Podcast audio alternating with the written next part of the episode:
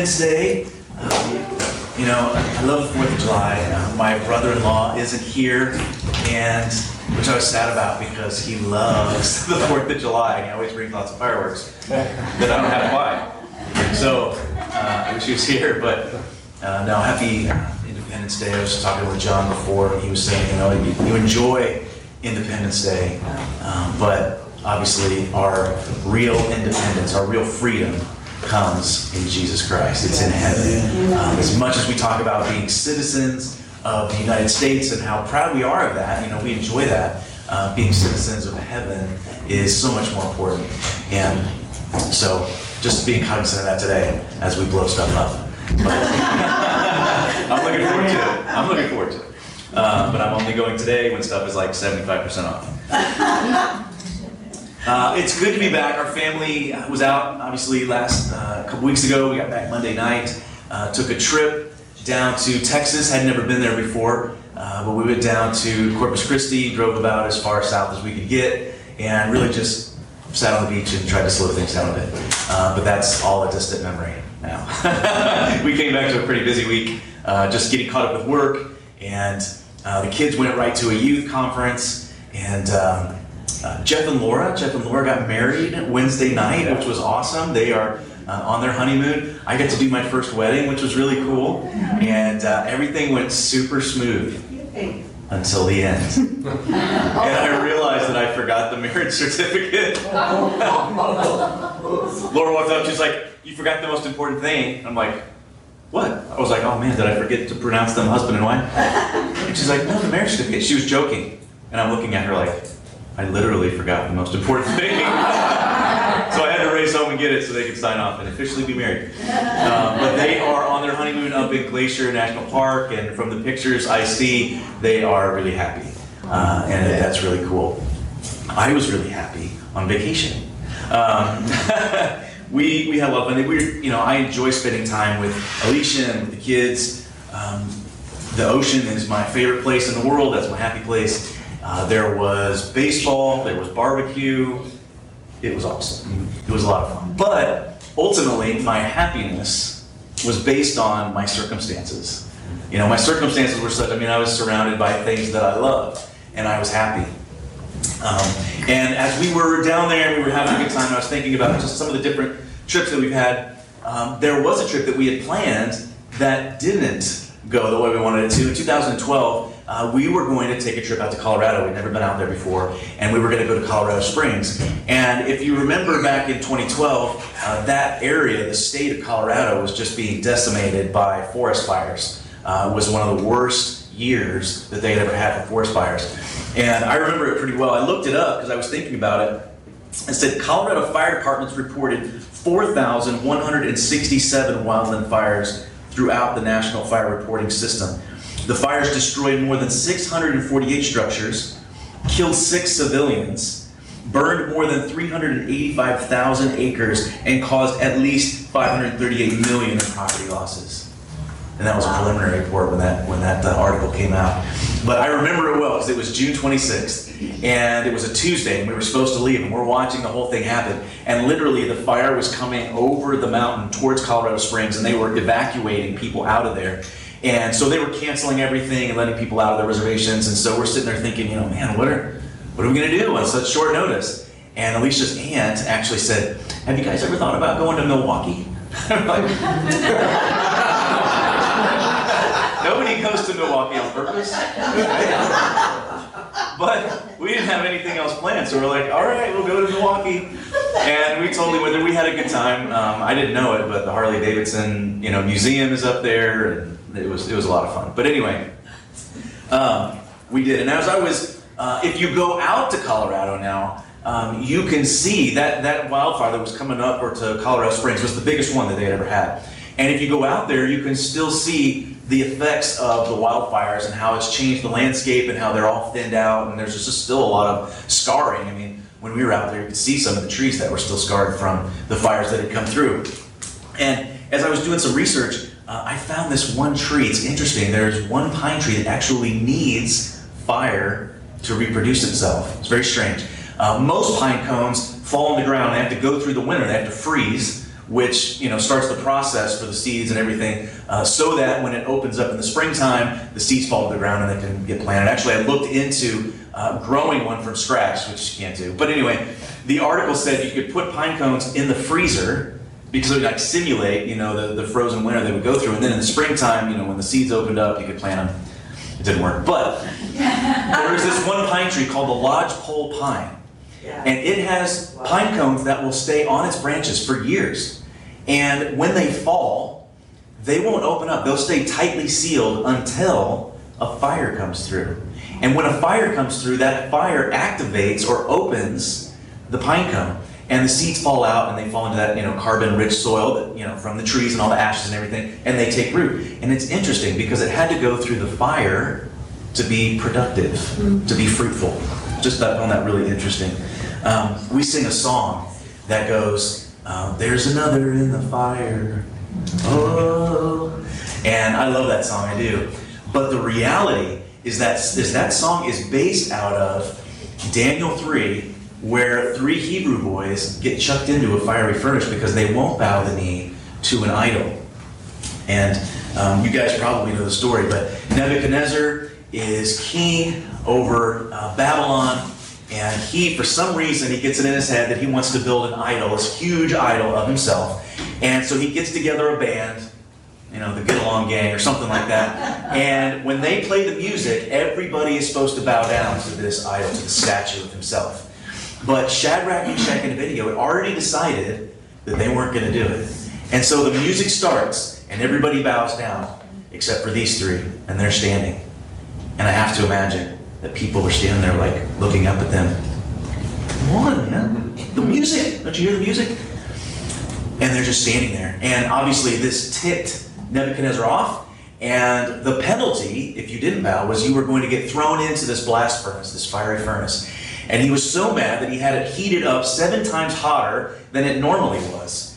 And he said, Put him inside. And it was so hot that when they opened the doors, the guys that were pushing them inside got vaporized. They died immediately when they were pushing them inside. That's how hot it was. And they get pushed inside, but nothing happens to them. Right? They're walking around inside. And King Nebuchadnezzar is freaking out because he's like, wait a minute, didn't we throw three guys in there? And I see four, and one looks like the Son of God. And so he calls them out, which is fun. I don't know how long they were walking in there. Maybe they were like, one minute. You know, hold on a second, we'll be out in a minute. We're hanging out with Jesus. And, you know, the big difference, the only difference in that story was that Jesus was there waiting for them. Um, if he hadn't been there, they probably would have been martyred. They probably would have died. And who knows if their story would have even been told. Uh, there are martyrs, people that die for Jesus every single day around the globe, and their story won't be told until we get to heaven. And that happens a lot. But when they come out of the fire, it says that they didn't even smell like smoke. They didn't even smell like smoke because they had been with Jesus. You couldn't even tell they had been in the furnace. And I would venture to say that their witness was pretty fruitful because they had been through the fire. Their convictions, their hearts didn't change based on their circumstances. And because of that, um, they were very fruitful. They made up their minds beforehand. You might say, well, Nathan, thanks for the science lesson.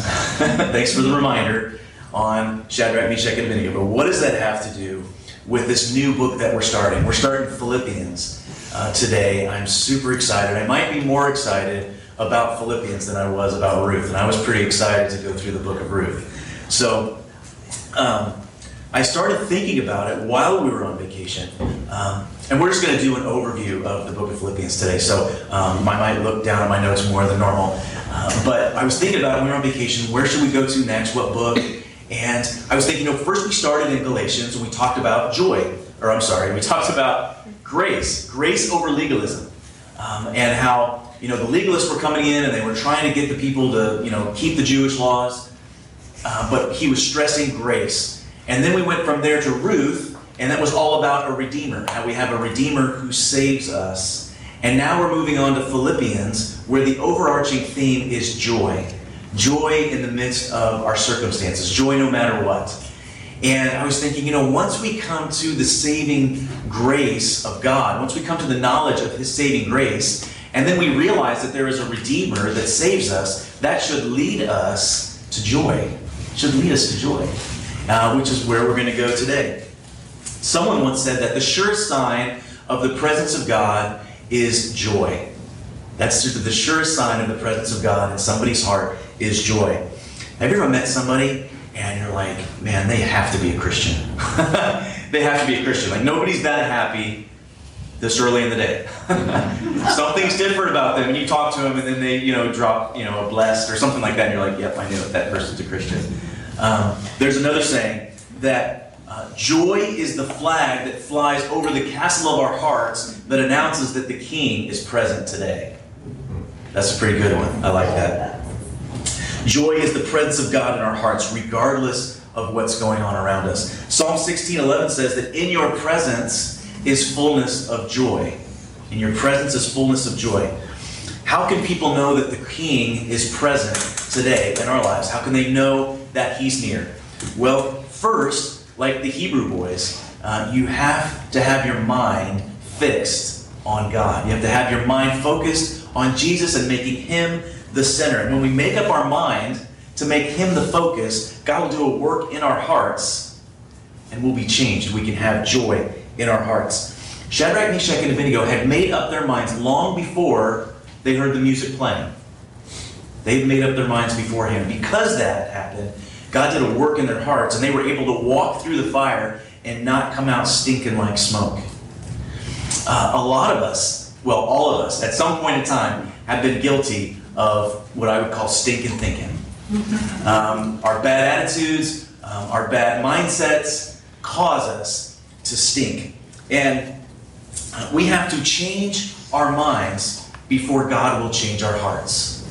We got to change our minds before God will change our hearts. He will change your heart, but He won't change your mind. You have free will. You have to make a choice. And our Calvinist friends might disagree with that. But you do have to make a choice. Some people are like, well, how do I know if I'm saved? You know, is it is it God's, you know, sovereignty? Is it free will? And I would say if you make a choice today, I can guarantee that you've been chosen. um, make a choice. Actually, I have my chosen T-shirt on today that I. It says trouble. You guys, did you guys watch The Chosen this last week? It was awesome. If you haven't watched it, you should watch it. It's a good one. Jesus faces off with Prater. It's good. Um, some people might say that happiness is a state of mind. Uh, not true. because my happiness is dependent upon my circumstances, what's going on around me, how I feel at the times. Um, but we can have joy in the midst of trials, in the midst of difficult circumstances, if we renew our mindset. Romans 12, 2 says, Don't be conformed to this world, but be transformed by the renewal of your mind, that by the testing you may discern what is the will of God, what is good and acceptable and perfect. And then in Romans 12, 12, 12 um, it's down to verse 12, rejoice in hope, be patient in tribulation, and be constant in prayer. And then in chapter 2 of this letter, if there is any encouragement in Christ, any comfort from love, any participation in the Spirit, any affection and sympathy, complete my joy by being of the same mind, having the same love, being in full accord, and of one mind. Do nothing from selfish ambition or conceit, but in humility count others more significant than yourselves. Let each of you look not only to his own interest, but also to the interest of others. Have this mind among yourselves, which is in Christ Jesus. Paul talks a lot about how we think, our mindsets, what's in our head, where's our heads at. This is going to be interesting because I did not put these in. They're going to be all over the place. Okay. Uh, this book, just four short chapters, has so much practical application in it. Uh, sometimes we read through the Bible and we're like, okay, now how am I supposed to apply this to my life? Paul gives us that all throughout the book of Philippians. Um, there is so much what we would call billboard material, uh, verses that are underlined or appear on social media uh, here in the book of Philippians, but we're just going to do an overview today. Uh, so it breaks up kind of this way. In chapter 1, chapter 1 really deals with having a single mind and not, not being single, but having a single focused mind, uh, how we live our lives. Chapter 2, chapter 2 deals with having a submitted mind um, how our example looks to other people. So, chapter one is our life, how we're living, and chapter two is more our example. Chapter three deals with a simple mind. That's our goal, to have a simple mind. You know, salvation isn't complicated, it's really simple. It's by grace through faith. Very simple. And then chapter four deals with having a settled mind, that Christ is our sufficiency. It's already settled. He is sufficient. This is probably one of the most intimate of Paul's letters. Um, in some of the letters that he's writing, he is either addressing some issue in the church, something that's happening uh, from the outside, or a theological issue that they're having inside the church. But this letter in particular um, is a thank you letter to the church in Philippi. If you remember when he wrote to the church in Galatians, uh, he was writing to correct them because the legalists were in saying, hey, you need to be circumcised if you are going to be a real Christian. And Paul was saying, no, that's not the case. It's all by grace. Um, and what he's doing here in this church um, in Philippi is he's sending a thank you letter for people that have been loyal to him and also loyal to the gospel. Uh, they're near and dear to Paul's heart because this was the first church that Paul planted when he got into Europe. Um, it's the first church he planted with Timothy and Silas, and now he is writing to them 10 years later under Roman imprisonment. So he's in Rome, he's in prison, and um, this is serious. Like he's been in jails, he's been in prisons and other places, but now he's in Rome. And he might stand before the ruler of the known world at that point, and he doesn't know what's going to happen. Um, if he stands before Caesar, they didn't like Christians at this time, right? Um, in fact, one of the one of the Caesars, Nero, uh, who was just crazy, would take Christians and he would dip them in hot wax and he would put them in his garden and he would light them on fire. And he would say, Now you really are the light of the world, because that's what Jesus called us. And he would ride around in his chariot through his garden with, you know, these human candles on fire. And um, then they would take some of the Christians and they would dress them up in sheepskins. And they would put them in the Colosseum with bears and lions and all kinds of stuff and just watch them be torn apart because they served the Good Shepherd and we were his sheep. And so they would do that. And they hated Christians. So here we have Paul sitting in prison. And the Philippians are a little freaked out because they've got some persecution coming on them now where they are. Uh, and they're worried about their friend Paul. So they send a member of their congregation, Epaphroditus is his name. They send him to Paul with a gift, with a monetary gift, to find out how he's doing and to share what's going on back home. And because Paul's mind is fixed on Christ, his heart is with this group of believers in Philippi. And so he picks up his quill and his parchment and he starts writing this letter of encouragement, this letter of, um, you know, thank you to this little church where the encouragement is joy. It's all about joy in the midst of trials. And here he is sitting under Roman guard and he's writing to these guys, hey, be joyful. Um, I'll be honest, if I'm sitting in a prison in China and I might be facing execution for my faith, I don't know if my first thought would be to pick up a pad and pen and write encouraging notes back home for everybody to be joyful. I'd like to think it would, but I don't know. Um, at a time when most people would be worried about losing their heads, he's thinking about these group of believers in Philippi, and he's telling them to have joy. We don't really face persecution here in America, and um, I don't say that to make us feel guilty or to make us feel bad. Um, I love living in America. I'm glad that I live here and enjoy the freedoms that we do. Um, but we're celebrating this weekend uh, how blessed we've been and this country that's been blessed because it was founded on Christian principles with men who believed in Jesus, regardless of what the History Channel tries to tell you or how they try to rewrite history. These men were Christians and they founded the country that way. And now we live in a world where that's not the case. Uh, we live in a place where they are running away from the God of the Bible very, very quickly. And I cringe at times when I watch sporting events and they sing God Bless America. You know, everybody stand for the singing of God Bless America. And I cringe because um, God has blessed America and we are rebelling against Him big time. Um, and I don't know how much longer that will last. But The verse I mentioned back in Romans don't be conformed, don't march to the tune of this world, what you see as normal in culture. We're not supposed to march to that. Be transformed, have a new mind that's focused on Jesus.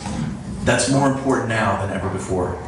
It really is. People need to see joy in our lives. And unfortunately, our tendency when things are good, when times are easy, is to kind of get complacent, right? Um, to relax. And if we're being honest, if we're telling it like it is, the church in America is pretty lazy. Okay? Uh, we are. We simply slide it into cruise control and relax. You know, there are there's a stretch in Texas, guys, where the speed limit is 85 miles an hour. 85. That freaked me out. That was exciting and terrifying all at the same time. Uh, because pe- people don't drive the speed limit right? They drive like 10 miles over the speed limit. So people are flying, it's like NASCAR. People are flying down the highway at 90, 95 miles an hour. And I'm like, then I'm in a minivan with a rooftop carrier. I can't keep up. So I had to stay in the right hand lane. But people are flying down the highway. Now, on the way back, on the way back, we ran into some nasty weather. It started raining, and I mean, it was a monsoon. I haven't driven in rain like this in a long time, where you literally could only see right in front of you. And that traffic that was flying down the highway an hour earlier when everything was fine was now going about 40 miles an hour. We were crawling along the highway um, because of what was happening. And when we go through storms in life, we have three options. We can either keep cruising along on cruise control, like nothing's happening, and you're going to crash. It ain't going to be pretty. We saw some of those. You can pull over and put your blinkers on. You can kind of check out, metaphorically, not really giving driving advice, but you can check out, put your blinkers on, which we thought about. we were only about an hour away from the hotel, so we stayed on. Or you can stay laser focused on the road, on the one who said, I am the way. I mean, I was white knuckling it for about 30, 40 minutes down the highway, looking at the lines ahead of me. And when we go through storms in life, we need to be laser focused on the one who is the way, the truth, the life, the one that is says, I am the way to the Father, to salvation, to joy, and to peace. And that is a theme that we're going to see all throughout this book of Philippians. He says rejoice. He said uses the word joy or rejoice, which basically just means to rejoy. If you've lost your joy, you need to rejoice. He uses that over a dozen times in this book. So we need to have joy no matter what. In Isaiah 53, this messianic chapter, um, it's a beautiful chapter and it talks all about Jesus uh, and it calls him the man of sorrows. Jesus, the man of sorrows. And um, I'll read a portion of it to you. In verse 3, he was despised and rejected by men, a man of sorrows and acquainted with grief, as one from whom men hide their faces. He was despised, and we esteemed him not.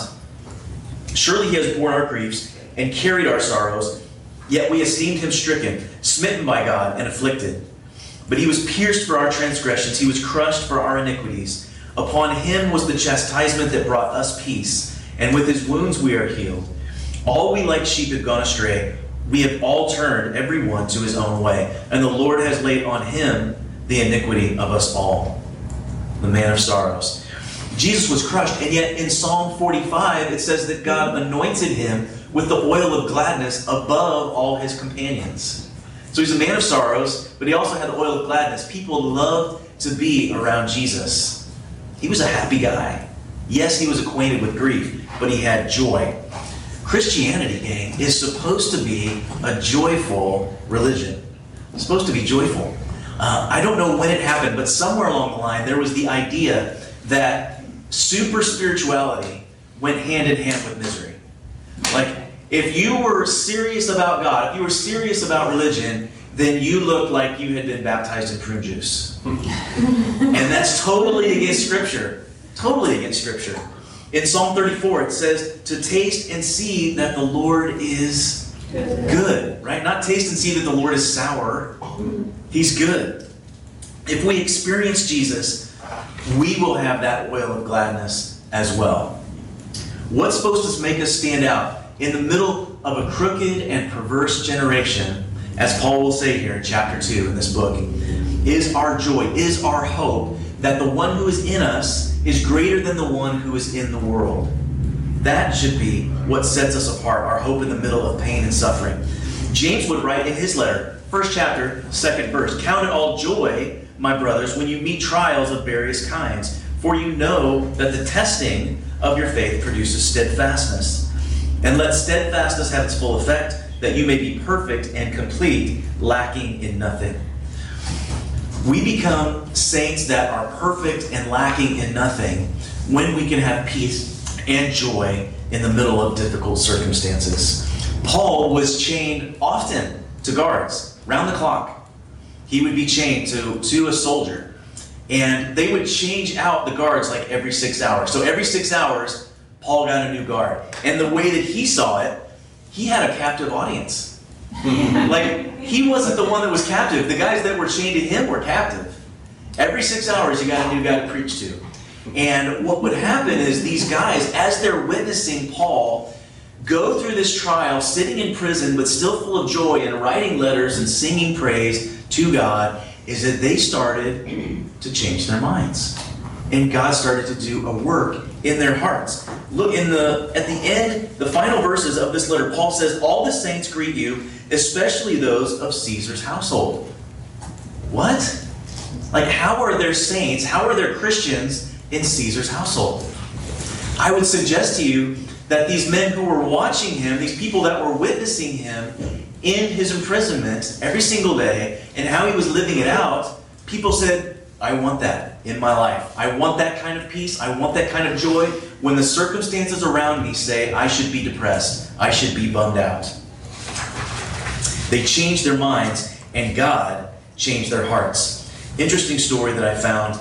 Um, the Roman Empire actually split into, at one point, there was an east and a west.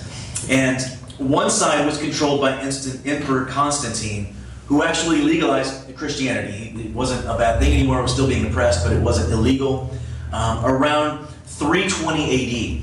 And there was another guy, Licinius, who became emperor of the other half. I think it was the eastern half, and, and uh, Constantine was the west half. Uh, Licinius did not like Christians, and so he was still trying to suppress Christianity. And they had broken away from the other half. And what would happen was there was this group, there was this army, this group of soldiers that was on the eastern half, and it was wintertime, and they were up in the mountains. And one of the one of the generals there said, "Listen, the you know Caesar Licinius says that we are to um, call him Lord, Caesar is Lord, and we need to sacrifice to the Roman gods. So what we're going to do is everybody's going to line up. You're going to declare your allegiance to Caesar, um, and then we're also going to sacrifice to these Roman gods. And there were 40 men that were part of this, part of this thundering legion is what they were called, uh, that were Christians. And they said, listen, we can't do that. We are Christians, we follow Jesus, and he is our Lord. We can't say that Caesar is Lord. And they were like, look, just come on. Everybody has to do this. You don't have to mean it, just say it. And they're like, we can't deny Jesus. We can't say, we can't lie. That would be worse. And so word makes it up to one of the commanders, and he gets ticked. And he's like, listen, word's not getting back to Caesar that some of my men aren't going to honor what he's told us to do. And he has them flogged, he has them whipped, he has them beaten with chains with hooks on them, and then he puts them in jail. And he says, listen, well, leave them there for a couple days until they change their mind. Um, but they don't, they don't change their mind. And so he gets even angrier, and it's wintertime, and there's this frozen pond outside. And he says, okay, tell you what, strip them down naked and put them all out in the middle of that pond and we'll see how long it lasts. And the guys themselves actually started taking their clothes off. They're like, oh, "You want us out there? Okay, well, we'll do it." So they start undressing themselves, completely naked. They go out in the middle of this frozen pond and they start singing and they start praying. And there's 40 of them, so they start singing, you know, 40 brave soldiers for Jesus, 40 brave soldiers for Christ. And the sun is starting to go down, and the general says, Listen, light some fires over here on the shore so you guys can keep warm. As a matter of fact, why don't you make some warm baths and just let them know, you know, hey, when you guys are ready, you know, relief is waiting for you over here. And, you know, all during the night, they're yelling at like, Look, don't be idiots. This is ridiculous. You guys are going to die for this silly confession. but they won't come in. And there's one soldier who's watching this whole thing take place, and he's watching these guys' faith and how they're praying that their number won't be broken and how they'll remain steadfast. And all of a sudden, one of the guys can't take it anymore, one of the 40. And so he gets up and he starts to go back to the shore. And this guy who had been, this soldier had been watching this the whole time, his mind is starting to change about these Christians. He's impressed. And his conviction turned to anger when he saw this guy bail out and come back. And then his conviction turned to faith and he took off all of his clothes and went out and sat with these guys who are now singing 39 brave soldiers for God, you know, for Jesus. And when he got there, then they started again 40 brave soldiers for Jesus, 40 brave soldiers for Christ.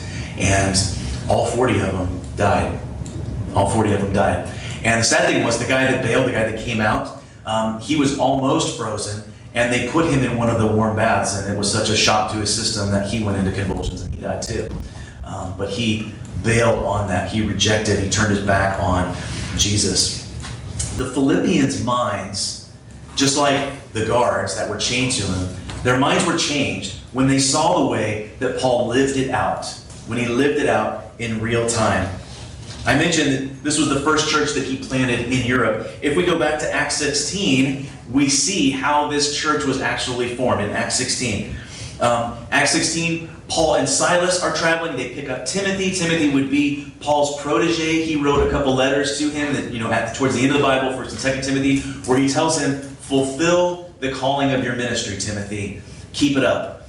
But they pick him up and they start traveling. They want to go into the region of Asia and preach the gospel, but it says that the Holy Spirit forbid them from going into the region of Asia. They don't know what's going on. They keep hitting closed doors.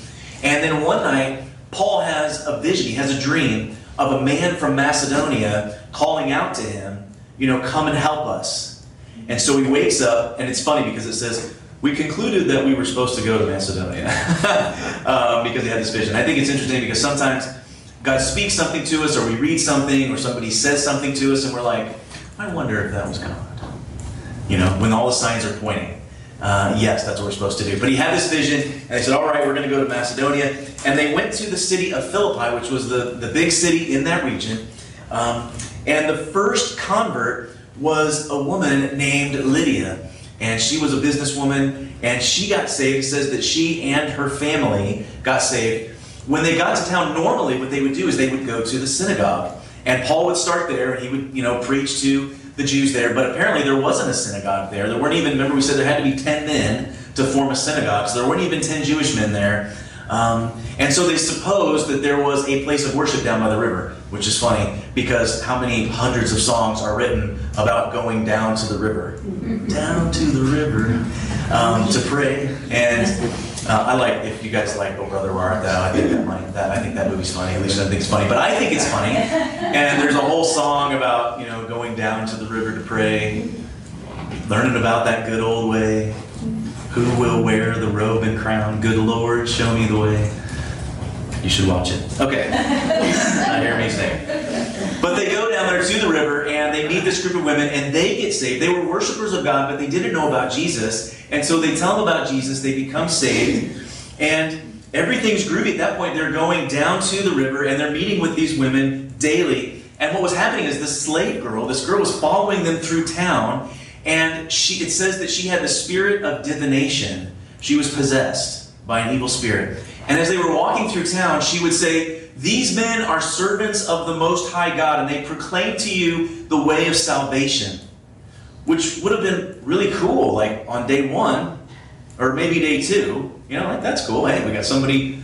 But Paul knew that something wasn't right. He knew that there was an evil spirit at work.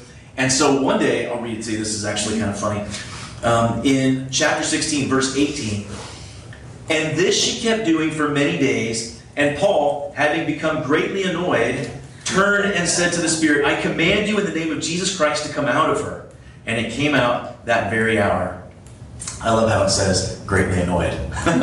day after day, stinking girl, turn around, come out of her, you know, and they came out. But it says that, you know, the guys that own this little slave girl, they got ticked because they were rich. They had made a lot of money on her divination, on her fortune telling.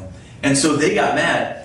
And then in verse 23, it tells us, and when they had, um, so they grab the guys, they take them in front of the leaders of the city, and they're like, listen, these guys are causing all kinds of trouble. Uh, they're preaching some foreign religion, and, you know, they're messing up our trade. And so in verse 23, it says, and when they had inflicted many blows upon them, they threw them into prison, ordering the jailer to keep them safely. And when he received this order, he put them into the inner prison and fastened their feet in the stocks. Now, at this point, if I'm Paul and Silas, I would have thought, what's the deal, God? like, you gave me a vision. We're supposed to come to Macedonia and preach to these people. Like, things are going well, people are getting saved. And now we're sitting here in this prison? What gives?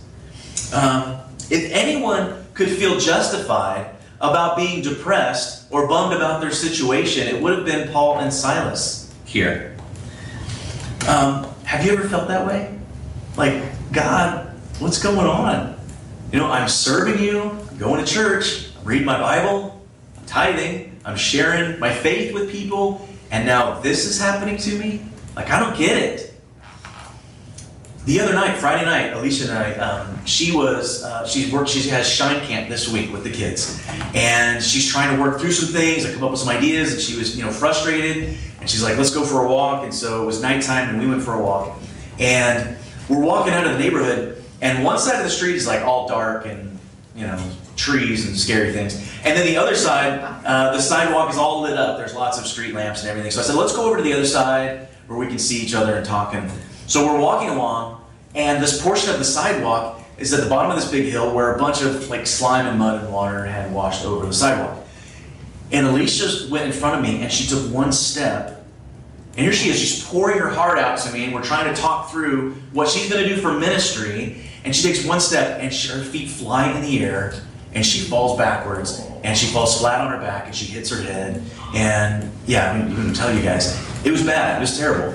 And so I pick her up. I didn't have a chance to even catch her. It happened so fast. And so I pick her up, and I'm you know checking her out, and all of a sudden this go kart, stinking go karts in our neighborhood, with all these teenage boys come flying down the sidewalk. We had to jump out of the way from those boys, and it was it was a mess. It wasn't good. But at that point, you know, we're like, what is the deal? Like, what's going on? Here we are talking about ministry, and you know, she falls down, hits her head. I mean, all this junk's happening, and we had a choice at that point. You know, we could have fleshed out. You know, we could have wallowed in self pity, but and we didn't do it perfectly. like it wasn't good. But we went back home, and it was a mess. It was. It was life. We weren't happy about it, but we went back and you know we prayed and we started actually working on Shine and we got a lot of stuff done. It was cool. God um, gave her a bunch of stuff, and you know that was that was a difficult situation. But sometimes the temptation is to wallow in our self pity and say, "I have a right to feel this way." Look at what's going on around me. Look at my circumstances. I have, I have a right. I'm okay in feeling this way. Um, when, you know, the truth is, we need to find our joy in the one who was acquainted with grief, acquainted with sorrow, and yet found joy in the midst of it. Somebody asked R.C. Sproul once, and I know I mentioned this, but R.C. Sproul, they said, R.C., why do bad things happen to good people? And R.C. Sproul had this classic line. He said, Well, I haven't met any good people yet, so I wouldn't, really wouldn't know. there aren't any good people. The real question is, why do good things happen to bad people? That's the real question. Because the Bible says there are no good people. Instead of, instead of indulging in their flesh, which is what Paul and Silas could have done, look at what they did. Chapter 16, verse 25. About midnight, Paul and Silas were praying and singing hymns to God, and the prisoners were listening to them. And suddenly there was a great earthquake, so that the foundations of the prison were shaken, and immediately all the doors were opened, and everyone's bonds were unfastened. And when the jailer woke and saw that the prison doors were open, he drew his sword and was about to kill himself, supposing that the prisoners had escaped. But Paul, but Paul cried with a loud voice, Do not harm yourself, for we are all here. And the jailer called for lights and rushed in, and trembling with fear, he fell down before Paul and Silas. And then he brought them out and said, Sirs, what must I do to be saved? And they said, Believe in the Lord Jesus, and you will be saved, you and your household. And they spoke the word of the Lord to him and all who were in his house. And he took them to the same hour of the night and washed their wounds. And he, he was baptized at once, he and all his family. And then he brought them up into his house, set food before them, and he rejoicing along with his entire household that he had believed in God. That's amazing. Because Paul and Silas chose to worship, they chose joy instead of wallowing in their self pity and being depressed and bummed about their situation. This is pretty cool because the church is growing. First, it was the women and their families down by the river. Now it's the jailer and his family, his entire household. So the church is growing. But I tell you what, this is all we hear about from the converts in Philippi the women and their families, and the jailer and his family. Interesting. Maybe some of the prisoners experienced the whole thing, but they weren't going to make it to small group. I think they were still they were still in jail. They weren't going to make it. So we have this little tiny church, this group of people that started in Philippi, but they remained loyal to Paul. They partnered with him in his ministry. They provided for him, and they grew in maturity. And I always wonder about that because how did it stick? Like they didn't have the New Testament. You know, most of it hadn't been written yet. I don't know if they had Paul's letters that he had written to the other churches. We don't even know if they had the Old Testament. So without the scriptures, I would suggest to you that because they saw Paul and Silas living out their faith, they taught it, but they taught with more than words, they taught with their actions. And they watched them in the middle of persecution not lose their joy, stay with the faith. They became single minded. They changed their minds, and God changed their hearts, and that changed the way that they lived. It's like 25 times in this, in this book that, that Paul talks about our thinking or remembering. Either think or remember. It's really hot in here, isn't it? It's just me, it's hot. okay. Proverbs, I'm not complaining. I still have joy. Proverbs 4. Proverbs 4.23, that's a first world proverb. Proverbs 4.23 tells us that um, out of your heart flow the springs of life. Out of your heart flow the springs of life. That's where God is doing a work in our hearts. But we have to change our minds. Chapter 1 is all about being single minded, how we live our life. Paul talks about, for me to live is Christ, but to die is gain. He's like, listen, the goal is to be with Jesus. I'd rather leave and go be with Jesus. But it's better for you guys if I live. It means fruitful work for me. So, you know, if I live, that's okay too. Um, better to be with Jesus. In, in verse 27, Paul, Paul writes, Only let your manner of life be worthy of the gospel of Christ. I want to hear that you are standing firm in one spirit and one mind, striving side by side for the faith of the gospel the way that we live it out needs to be worthy of the gospel. Doesn't mean that we earn our salvation, not at all. But when we are of one mind, when we're standing firm, when we're striving together, it will be a clear sign to unbelievers, to people out there, that there is something going on inside our hearts, that we're different, something that's good that they're going to be drawn to, right? And then in chapter 2, Paul transitions to our example and having a submitted mind. Chapter 2, verse 5. Have this mind among yourselves, which is yours in Christ Jesus, who, though he was in the form of God, did not count equality with God a thing to be grasped, but he emptied himself by taking the form of a servant, being born in the likeness of men. Just have this mind, like Jesus, who was submitted to his Father, who just wanted to do his will. And when we do this, in verse 15, it says that we will be like lights in this world when we can walk through trials in life with a joyful heart, but living with the hope, with the knowledge that He that is in us is greater than He that is in the world, and we don't turn inward, we actually serve others. We have a submitted heart that serves others. We don't curl up and turn inward. That is going to be so countercultural, so different than what the world sees, that it's going to look like a light in a dark place. And they're going to want some of that in their lives. People are drawn to it, but they're watching. In summer of 1805, this was an interesting story. In summer of 1805, a number of Indian chiefs and warriors met at a council in Buffalo Creek, New York, to hear a presentation of the Christian message by a Mr. Cram from the Boston Missionary Society. And after the sermon, a response was given by one of the leading chiefs. Among other things, he said this Brother, you say that there is but one way to worship and serve the Great Spirit. If there is but one religion, why do you white people differ so much about it? Why not all agree as you can all read the same book? Brother, we are told that you have been preaching to the white people in this place. These people are our neighbors. We're acquainted with them. We will wait a little while and see what effect your preaching has upon them. If we find it does them good, makes them honest and less disposed to cheat Indians, we will then consider again what you have said. People are watching. They're watching. And what do they see? Do they see lights? Or do they just see more of the same? More of the same of the world. Chapter 3 deals with having a simple mind. Deals with having a simple mind and our goal. Paul says, hey, to write the same things to you, things that you already know, it's not a burden for me, and it's good for you. It's safe for you. And Peter says the same thing in one of his gospels. He's like, this is not a problem for me to write you things that you already know. It's good for you. And it's good for me too. Don't go looking around for some deeper theological truth. The gospel is simple, it's not complicated. You know the truth. It's not about circumcision. We are the circumcision. It's not about marks in the flesh. We are the mark that shows the new covenant of Jesus. It's just through faith. And our goal, Paul says in verses 13 and 14, Brothers, I do not consider that I have made it my own. But one thing I do, forgetting what lies behind and straining forward to that which lies ahead, I press on toward the goal for the prize of the upward call of God in Christ Jesus. The straining forward, the picture here in straining forward is of a runner, a sprinter, you know, lunging for the tape. That is the, the picture here of striving forward towards the goal. Um, if you're a football fan, I've noticed this in recent years, this has become a trend, that uh, when the other team is up against the goal line and there's a player and he's running towards the goal and it becomes apparent that he is not going to make it, he will you know, reach the ball out towards the goal line because if he can just get the tip of the ball to break the plane to cross the white line, then it's a touchdown. So they'll reach it out real fast and then pull it back, you know, so they don't get swatted away. And lots of touchdowns have been scored that way, I've noticed in recent years. Um, and fumbles too. But they'll reach it over real quick. They're striving, they're trying to get to the end zone, and they stick it across. Um, now, there are other plays.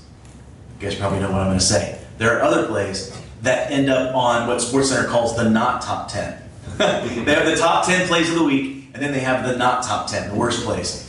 And one of them, General, I've seen this multiple times, where somebody is running down the field, they're streaking down the sideline, and the other team is so far behind them, they're not in danger of getting caught, and the person who's running is holding the ball in their hand and they're in such a hurry to get to their celebration dance that they drop the ball before they cross the line.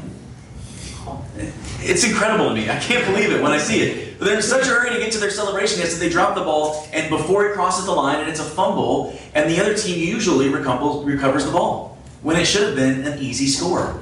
And Paul is telling these uh, believers here in Philippi, he's like, look, don't drop the ball. Keep striving, keep standing firm in the faith, reach the goal.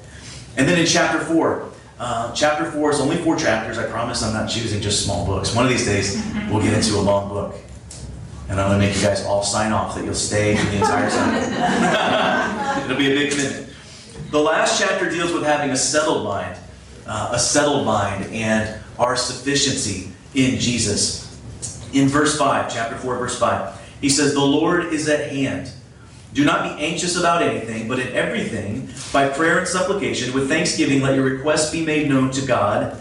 And the peace of God, which surpasses all understanding, will guard your hearts and your minds in Christ Jesus. It says, hey, the matter is already settled. Jesus is victorious. He's already won. He's at the right hand of the Father, literally. He is at hand. Don't be anxious. We need to tell God what's going on in our lives. We need to have that conversation with Him, with prayer and supplication in everything with thanksgiving. Yes, He knows what's going on in our life. It doesn't take Him by surprise. But when we have that conversation, when we connect with Him, He does a work in our heart. He gives us a peace, a peace that nobody understands. People will say, How can you act like that? How can you have joy? How can you be stable when everything around you is falling apart? You say, I don't know. It's just Jesus. It's just Jesus. That's the only explanation for it. I'm not happy about it. I don't like it. But I know that God is sovereign. And if He allowed this in my life, He allowed it for a reason. And I'm just going to relax in the knowledge of what He's done for me. And I will choose to have joy. I'll choose to have joy in the midst of difficult situations. And then the last portion, Paul talks about God's provision, um, our sufficiency. We have this famous passage which sometimes gets taken out of context. So um, I'll read it to you. Not that I am speaking of being in need, for I have learned in whatever situation I am to be in content. to be content. I know how to be brought low. I know how to abound. In any and every circumstance, I have learned the secret of facing plenty and hunger and abundance and need. I can do all things through Christ who strengthens me. So whether times are good or whether times are bad, God strengthens me throughout all of it. Paul would write in his letter to Timothy later on that godliness with contentment is great gain. Godliness with contentment is great gain. We have brought nothing into this world and we can take nothing out of it. None of my kids, none of my six kids came out of the womb holding cash in their hands. they all came out with their fists clenched, right? They all come out grasping. It said that we come into this world with our fists clenched, but we die with our hands open. We can't take anything out of this world. Um, there was, there's a funny story, um, and I'm, I'm almost done. As a matter of fact, you could probably go get Alicia and the girls. There's a story of a man who asked his wife, he said, Listen, when I die, I want you to put my best suit on me, dress me in my best suit, and I want you to fill my pockets, fill all the pockets with gold, and then sew them up. I'm going to try to take them with me. And he ends up passing away, and his wife, it's his, you know, it's his last wish, so she puts gold in his pockets and she sews it up. And when he gets to heaven, when he gets to the pearly gates, he reaches down and touches his pockets, and all the gold's in there. And he's like, Yes, I did it. I brought the gold with me. And he gets to the gates, and the angel says, Why'd you bring asphalt to heaven? because the streets in heaven are paved with gold, right? Even if we could take it with us, gang, even if we could take us with it, with us, it would be so worthless in heaven compared to what's waiting for us. Bible says that eyes have not seen, ears have not heard the wonderful things that God has in store for those who put their faith in Him. So, I've never seen anybody out in front of my house chipping up the asphalt to take it home and put it in their safe. It's just worthless stuff, right? Um, Jesus is to be our sufficiency. We can be content and joyful in Him because of what He's done. Um, the next to the last verse in this letter says, And my God will supply every need of yours according to His riches in glory in Christ Jesus. To our God and Father be glory forever and ever. Amen. Here's the thing if you're walking through a difficult season right now, this book is for you. If you're walking through a season where everything's perfect, where everything is peaceful, it ain't going to stay that way forever. So this book is for you. About how we choose joy. Um, who hasn't seen The Princess Bride? Is there anybody who hasn't seen The Bride? Okay, perfect. I don't know how to explain it. When Westley is talking to Princess Buttercup, and he says something to her, and she says, You mock my pain, never do it again. He says this famous line, I just, it hits me. He says, Life is pain, princess. Anybody who tells you differently is selling something. Life is pain. But how are we going to deal with that pain? How are we going to walk through it? We have the opportunity to change our minds, to change our mindset, to be renewed, so that God can do a work in our hearts so that we can walk through this life as lights, as examples of people that have chosen joy no matter what. Amen.